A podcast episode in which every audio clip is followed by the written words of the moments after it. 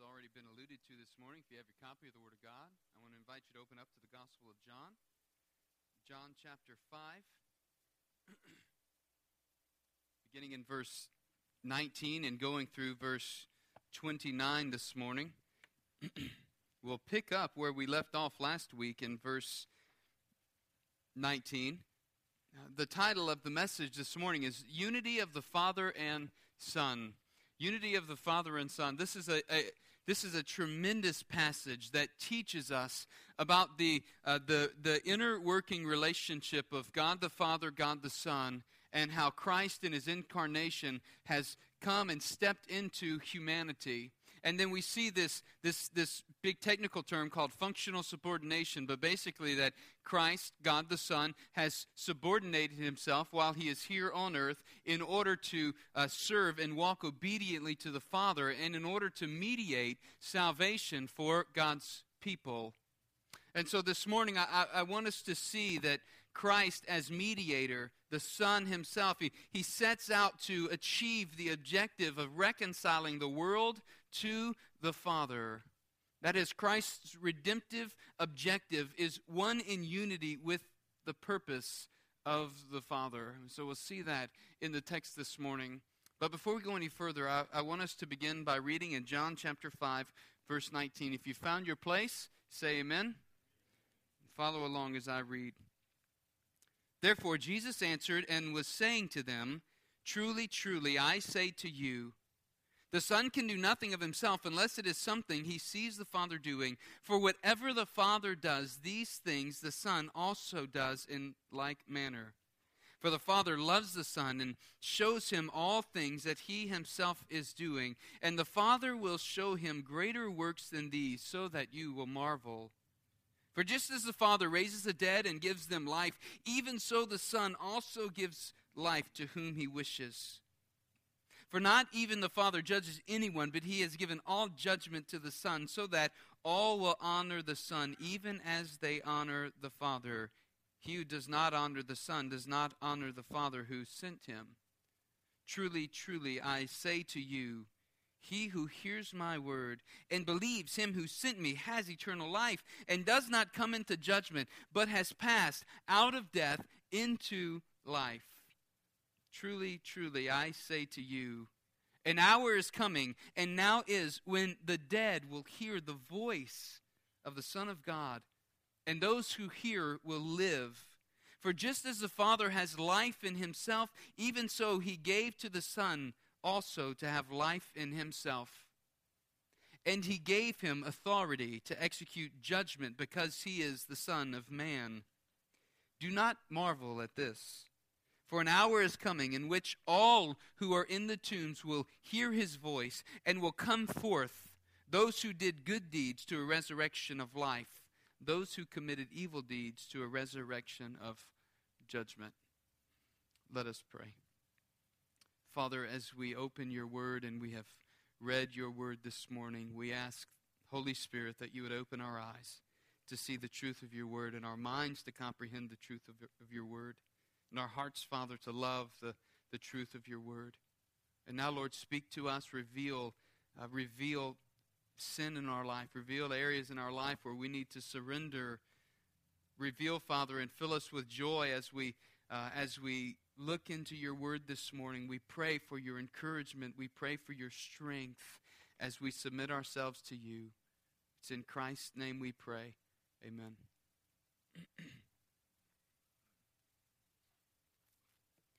in this passage, we must come to grips with really two, two realities. They are opposing realities. There's the fate of every human being really hangs in the balance on what John is communicating and what Jesus is communicating to us in this specific text. And that is to say, either believing in Christ or rejecting Christ. Those are the two realities, the two poles through which we are viewing this text this morning. And so the role of mediator is one that we see Jesus fulfilling in this passage. And so as we, we look at this passage this morning, will see Christ as the one who comes and, and mediates the, the new covenant. He's the one that comes and brings salvation, the, uh, brings the truth of salvation, so that all who will believe in Christ might have eternal life. But as we think about and consider the role of a mediator, I would ask you to think to yourself what is the role of a mediator today? In, in, in our modern day law system, what, or to avoid the courts really, what, what is the role of a, of a mediator? I think the role of a mediator is to settle the dispute without having a judgment rendered so that the offended is recompensed and the offender escapes judgment. Now, there may be other nuances to such a definition, but if we worked with that basic understanding of a mediator this morning, I, I, want to pose a scenario to you for a moment. Imagine that you were charged with committing a horrible crime. And you are, in fact, guilty of committing this crime, but you think there's a chance that you can escape judgment. What you don't know is the offended party has conclusive evidence that incriminates you as the one who committed the crime. Now, the offended party wants justice, but unbeknownst to you, they secure a mediator to extend grace to you on two conditions. If you'll meet these conditions of the grace that they're extending, they'll suffer the loss and they themselves will forgive you. First, you must truly repent of your crime. Now, this is an enduring condition that, that can only be fulfilled through developing a relationship with the offended party for the rest of your life. The second condition or stipulation is that you must confess your guilt publicly. These are the two conditions that are brought before you by the mediator. I want to submit to you this morning that, much like this hypothetical story, the dispute between God and man is real. It's a dispute that that is caused by man's sinfulness. You see, man has offended holy God through sin. And Scripture clearly teaches the just judgment of God upon man's sin is eternal condemnation under the wrath of God. Therefore, God, the Son, by way of the incarnation, John 1 1 and John 1 14 in the prologue of John's Gospel, Jesus, God the Son, has become the mediator between God and, and man for, for all who believe, and he is the judge of man for all who reject him. We see this evidence that other places in Scripture. The Apostle Paul writes in 2 Corinthians chapter 5, verse 21, He made him who knew no sin to be sin on our behalf, so that we might become the righteousness of God, speaking of the work of Christ and then in 1 Timothy 2 5, Paul says this For there is one God and one mediator also between God and men, the man Christ Jesus. You see, he is the, he is the mediator between God and men. Christ is the one who, who mediates this, this relationship between God and men. In Hebrews chapter 9, verse 15, it says, For this reason he is the mediator of a new covenant so that since a death has taken place for the redemption of the transgressions that were committed under the first covenant, those who have been called may receive the promise of eternal life. And so this morning, I, I, want us to look into this passage and, and I want us to see how the Son mediates between the Father and humanity. God the Son mediates between creation, you and, and I, and God the Father.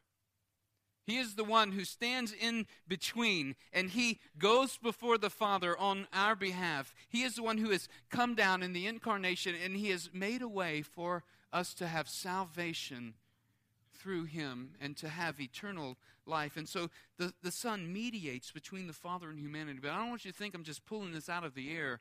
I want you to look in verse 24 and, and see where this is coming from. In verse 24, John writes, Truly, truly, I say to you, he who hears my word and believes in him who sent me has eternal life and does not come into judgment, but has passed out of death into life. You see, we pass out of death and into life through Christ. And those who believe on Christ, believe on the one whom he has sent, that's God, the one whom he has sent, Christ, and hears his word, he has eternal life and doesn't come into judgment. Instead, because of believing on him and hearing his word, he has passed out of death into life. And you see, Christ mediates this eternal life. He is the one who comes and he, he mediates eternal life to all those who believe in, in God and, and hear the words of Christ. And so, verse 24 really is a central text for the passage this morning. And if you recall from last week, what's going on in this passage is the religious leaders, they, they come and they charge Jesus basically with two crimes from verses 16 through 18. And the two crimes are this. First, he's healed a lame man. And in healing of this lame man, he is, he is commanded him to pick up his mat and go. Now, the problem wasn't that he healed the lame man, the problem was that he did it on the Sabbath. Because he did it on the Sabbath, they charged him with being a lawbreaker as one who was working on the Sabbath, and this was against tradition. In fact, not only did he heal on the Sabbath, he told this man to get up and pick up his mat and carry it on the Sabbath. But when they came and began questioning Jesus about it, in verse 17, he answered them and he said, My Father is working until now, and I myself am working. And without going back and, and rehashing that and, and unpacking what Christ is saying in that phrase, what he's telling them is he is equal with God. Because God the Father doesn't, doesn't slumber or sleep, or he continues to work on the Sabbath, Jesus is saying, I myself continue to work on the Sabbath. And we'll see in this passage why he says that. He says, I can only do what I, what I see my Father doing. And so, what do they charge him with? They charge him, secondly, with blasphemy is claimed to be equal with God. How dare this man claim to be equal with God? These are serious charges that they bring against him. But in verses 19 through 24, Jesus highlights his unique role as mediator between God and humanity. First, in verse 19, we see that there's unity between the Father and Son, which is exemplified through works.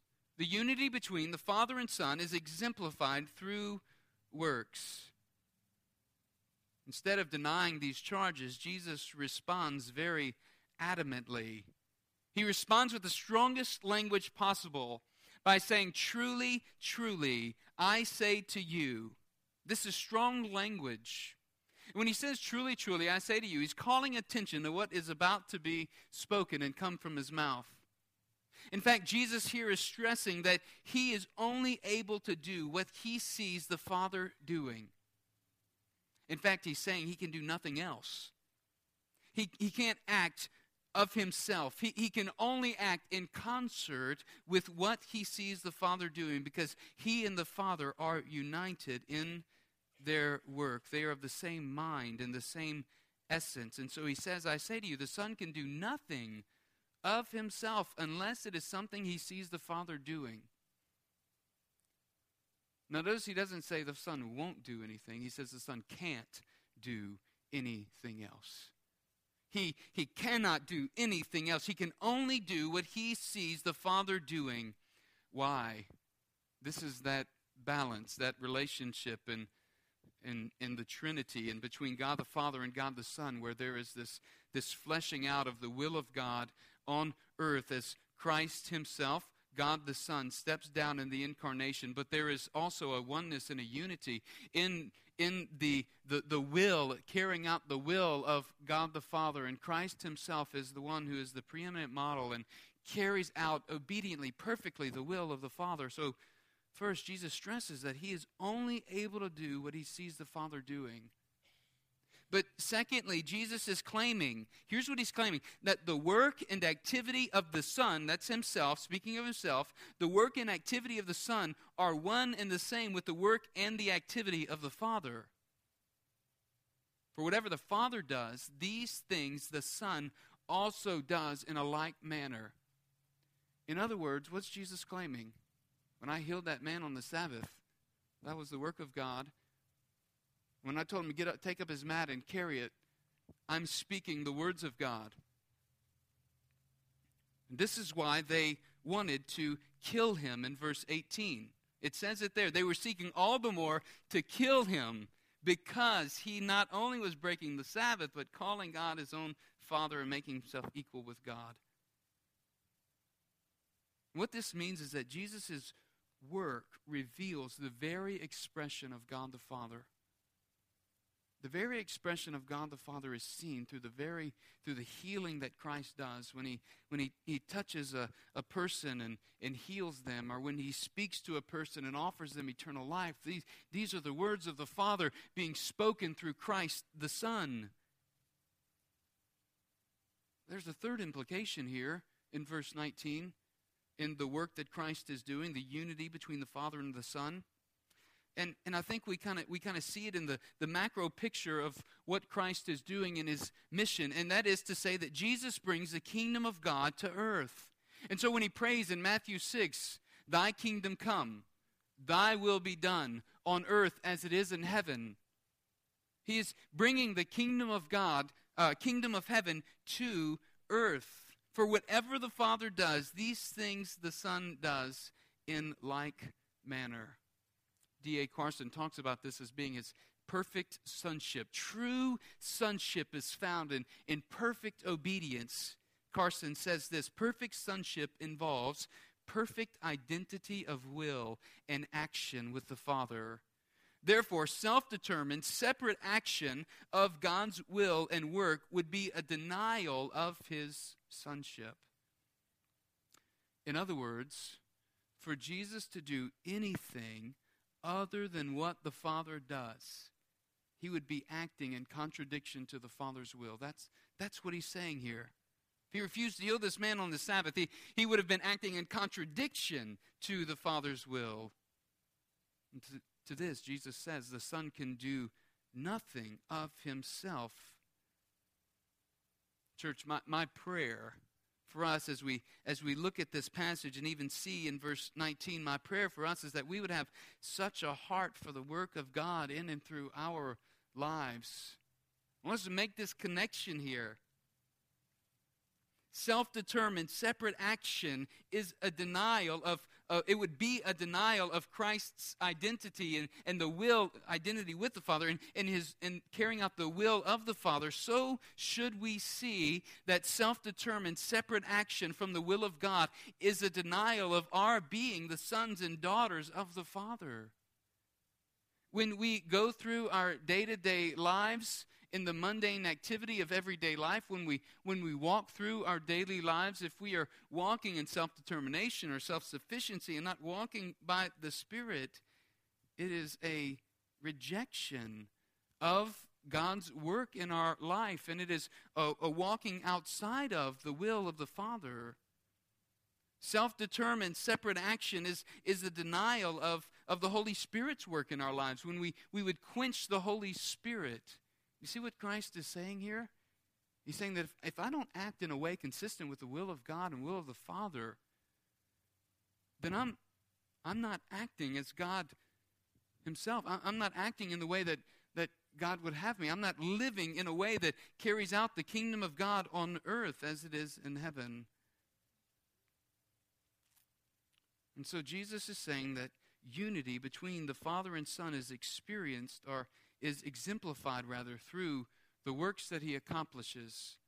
But not only is unity exemplified through the works that Christ accomplishes or does, unity between the Father and Son is also exemplified through love. We see this in verse 20.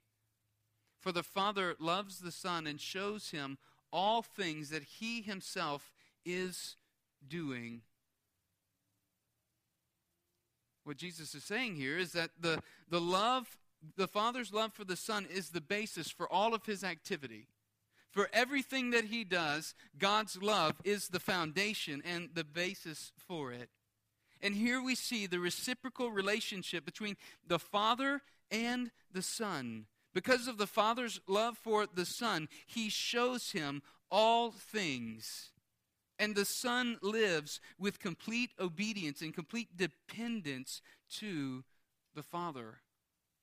And so it is the love of God for the Father loves the Son. And then he says, The Father will show him greater works than these so that you will marvel. See, in Jesus, the Father is working because Jesus' actions are the Father's actions. That's why Christ is, is saying this. That's why he's, he's telling them this as they've come and charged him with being a blasphemer, with being a lawbreaker. He's saying that the very actions he does are the actions of God the Father. In 1 John 4:10, John writes, "In this is love, not that we loved God, but that he loved us and sent his son to be the propitiation for our sins."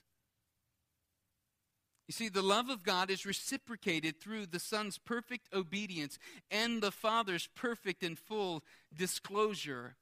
And when he says, Greater works than these, I will show you, or the Father will show you, so that you will marvel.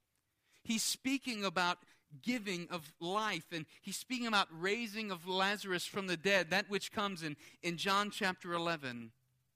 He himself, he's speaking about his defeating of sin and death and, and rising from the dead. He's speaking about sending the Holy Spirit as a pledge of our inheritance and, and God's continued work in the world through believers for the spread of God's kingdom. Greater works than these you will do. And that has huge implications for you and I today as we consider the greater works that Christ is speaking about and the spreading of, of God's kingdom as we see Christ, the exemplar, the model of one who would walk perfectly, obediently with the Father, showing the love of the Father. And it is through our walking in, in obedience and, and walking in fellowship with the Father that we show God the love that we have for God the Father. And it's through walking in close fellowship with God the Father that we experience the love of God. And Jesus then becomes the the model of perfect, full obedience to God the Father, through which he calls every believer to walk as disciples. We also see in verse 21 that Jesus is given authority. He has, he has authority as the life giver. He has authority as life giver. In verse 19, Jesus said he can do nothing of his own initiative. But furthermore, here we see the divine side of the father son interaction, that the son's will, pleasure, and choices are at one with the Father, so that the perfect unity of God's nature and essence are reflected in the authority endowed in the Son.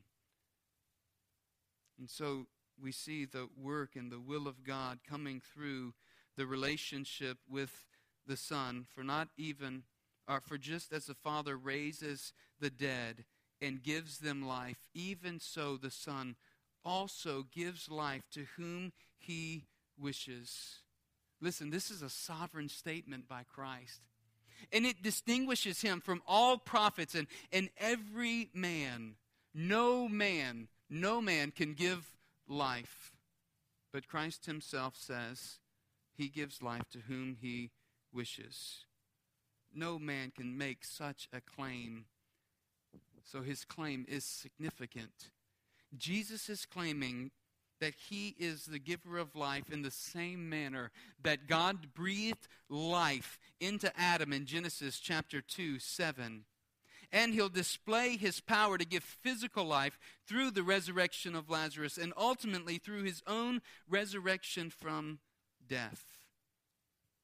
And so there are two realities that Jesus is speaking about here in verse 21. For just as the Father raises the dead and gives them life, even so the Son gives life. The first one is an eschatological authority with which Jesus is referencing that on the last day, when when he comes back and he, he calls forth everyone in the grave, that there will be a resurrection, that, that the dead will come forth, they will be raised.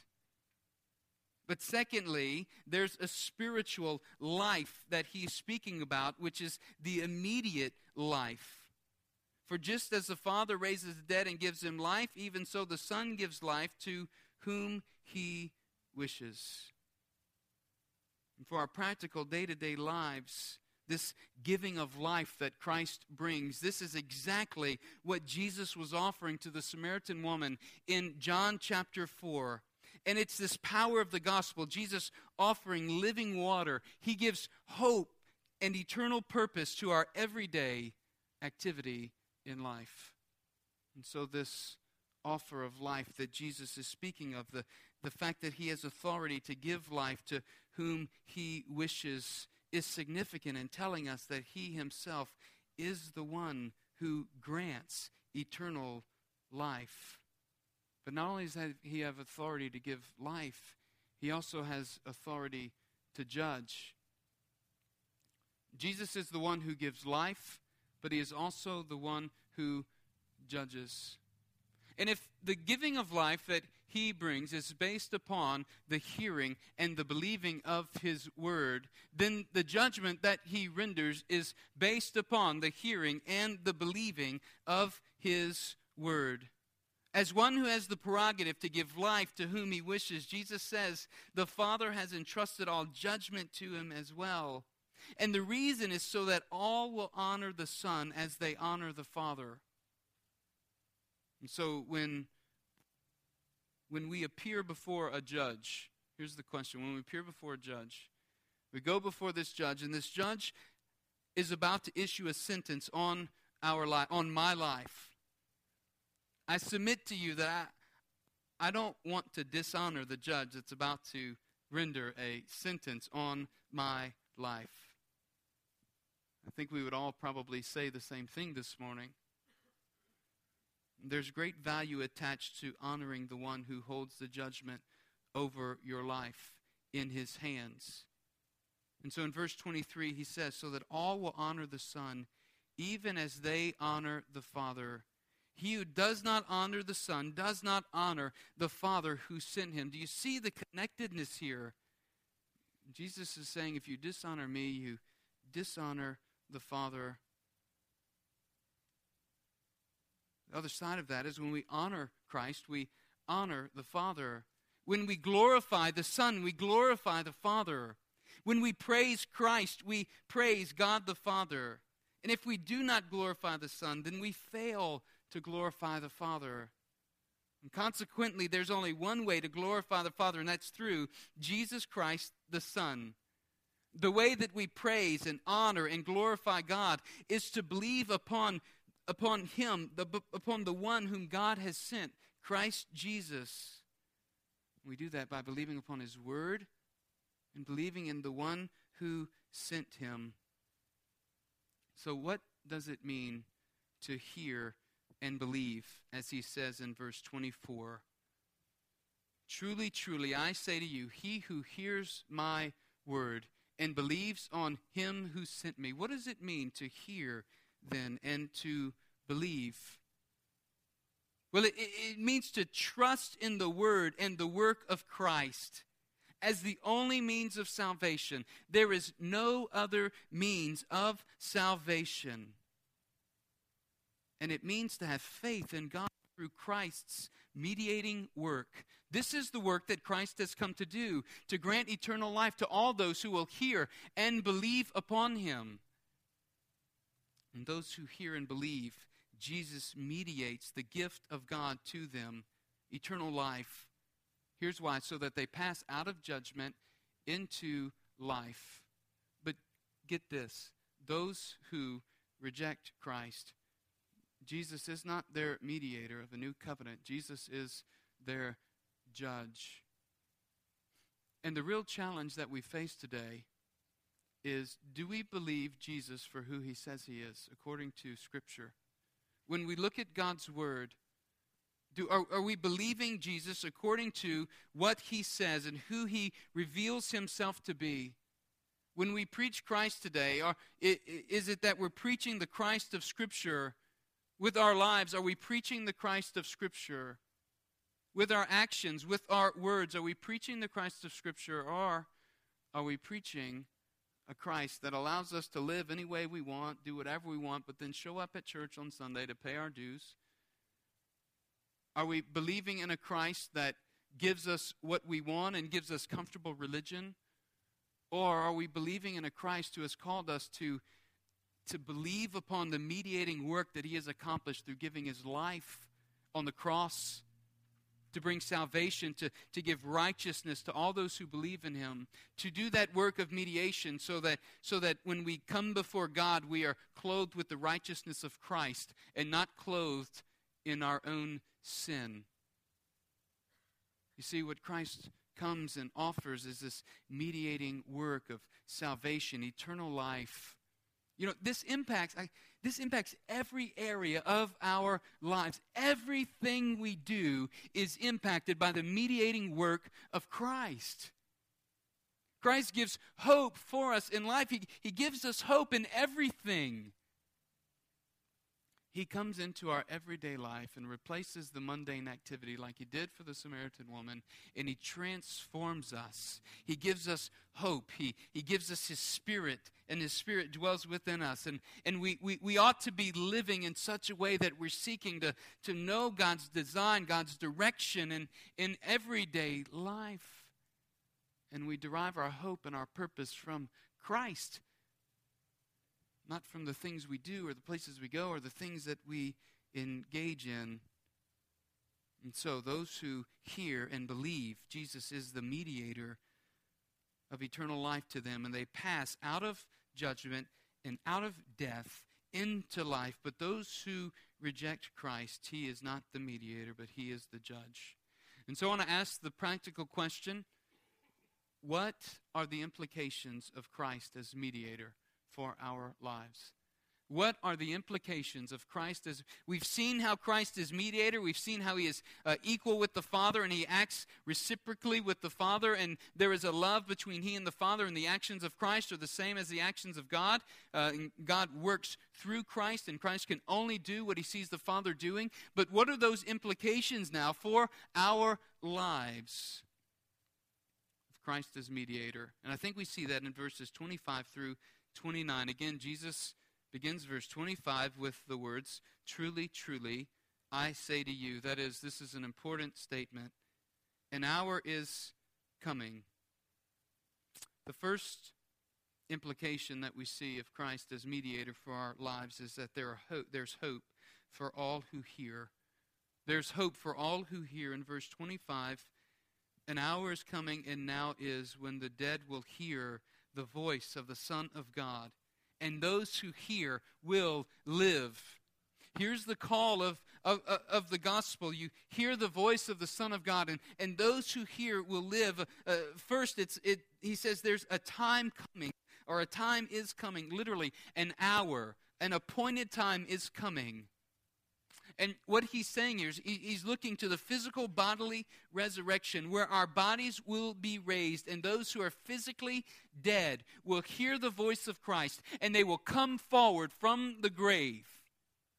They will be given up from the sea. This is really going to happen one day. At the appointed time, this is going to happen. 1 Thessalonians 4 14 through 16 speaks of this resurrection or this coming forward. For if we believe that Jesus died and rose again, even so, God will bring with him those who have fallen asleep in Jesus. For this we say to you by the word of the Lord, that we who are alive and remain until the coming of the Lord will not precede those who have fallen asleep. For the Lord himself will descend from heaven with a shout, listen, with the voice of the archangel with the trumpet of God, and the dead in Christ will rise first. And we'll meet him in the air. This is what will happen. And when Christ says, An hour is coming, there is an appointed time when this will happen, and all who have who have gone to sleep in Christ before his return, they will be they will respond to the voice of God, and their dead, lifeless bodies will rise. But secondly, Secondly, he says, a time is coming and now is. And now is. That, that speaks to the present day. That speaks to here and now. That speaks to today.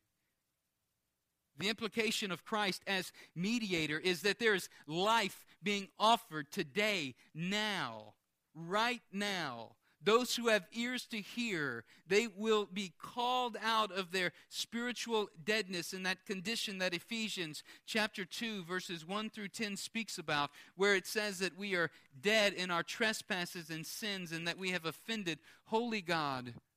This deadness Christ calls us out of darkness and brings us into light. John says it that way in, in his prologue in John 1 through 18.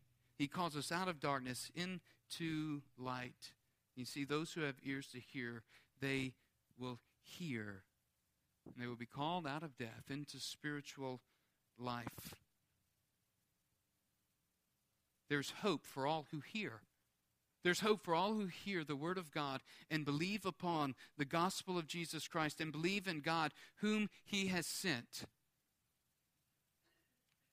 Second implication that we see for Christ as mediator Jesus has authority to give life and to execute judgment. We've looked at that already in this passage. But in verse 26 and 27, we see that Jesus' authority to give life and execute judgment is granted him by the Father. That is to say, that God the Father has given Jesus the authority to extend life or give life to whomever he wishes. And he's also, because he has the authority to give life, he also has the authority to execute judgment. Because Jesus and the Father are one.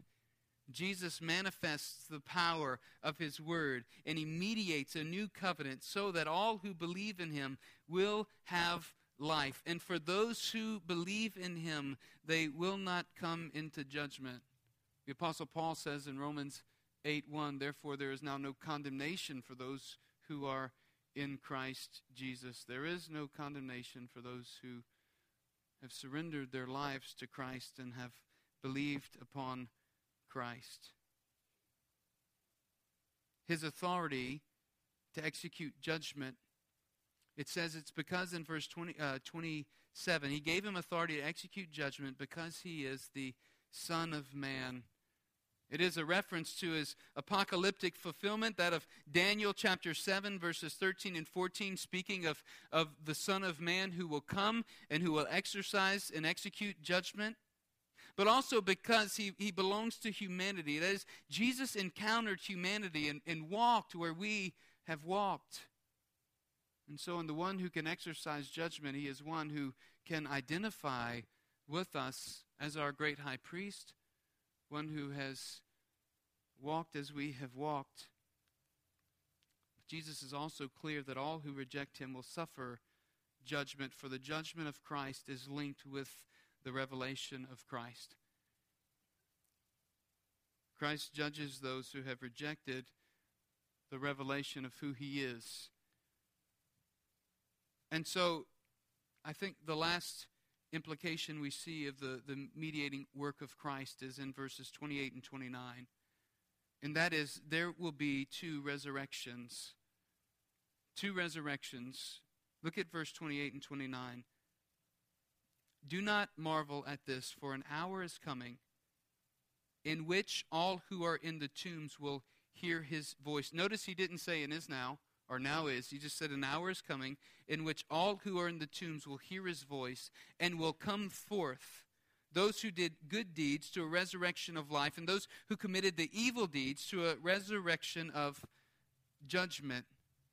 I, I, I don't want us to get caught up thinking that John here is affirming a, a works based salvation, that those who did good things come to a resurrection of life and they go to heaven, and those who did evil, a resurrection of judgment and they go to hell. He's not advocating a works based salvation. Instead, if we look in the context of what John has been uh, has been communicating and teaching throughout, we see back in John chapter 3, verse 21, where he says, But he who practices the truth comes to the light so that his deeds may be manifested as having been wrought in God, those things which have been birthed in God, those good deeds that the believer, that the one who is trusting and walking as a disciple of Christ, those good deeds that he has done have been birthed and wrought in God. This is what Jesus is referencing in chapter 5, verse 28, when he says, Do not marvel at this time that an hour is coming in verse 29 those who did the good deeds to a resurrection of life. This is why it's important that as we walk through Scripture, we, we walk through and we see contextually what Jesus is saying, what the Gospel of John is saying. And so he's saying that those who practice truth come to the light because their deeds have been wrought in the light, and these are the ones who will be resurrected to life. But consequently, there are also those who will be resurrected to judgment. He says, These are the ones who have committed evil deeds. Well, John chapter 3, verse 19 says, This is the judgment that light has come into the world, and men love darkness rather than the light, for their deeds were evil. You see what Jesus is saying here is those who have come to the light and walked in the light and manifested the goodness of being a child of God, a child of light, those are the ones who have life. Those who the ones who will be coming to the resurrection of, of life, but yet those who have rejected Christ and remained in darkness because the light was difficult, they they are the ones who will experience the judgment for the evil deeds. Ultimately, the most evil deed is the rejection of Christ. See, the reality is God has conclusive evidence against each of us. He has conclusive evidence against each one of us. And the evidence he has is so strong that it convicts us of sin, and we are uh, we are dealt a deathly blow, and the result of what we deserve is the judgment of God. But Christ himself has come as the one who mediates the new covenant. He has come as the one who, who gives life. He has come as the one who calls us to experience life. And while there certainly is an end time coming, the question about right now, where are you right now when it comes to eternal life with Christ. As we stand before God the Father and Jesus the Son, and He will one day judge us, will, be, will we be the ones who, whose deeds have been wrought in God, where we have come to the light and we have experienced the life of Christ, or will be the one who has rejected Christ and rejected anything to do with Christ so that we are being resurrected to a resurrection of judgment. I pray this morning that each of us will have a moment to just spend time before the Lord, evaluating our own lives, confessing sin that's in our life, confessing our, our need for Christ and his work of mediating this new covenant that we might have life in him, that we might experience life and not death. For the time is now it's not tomorrow. It's not a year from now. It's, it's now. And so I want to do something that we don't do every Sunday. I, I want to offer just a time for you to come forward and, and just spend time praying before the Lord.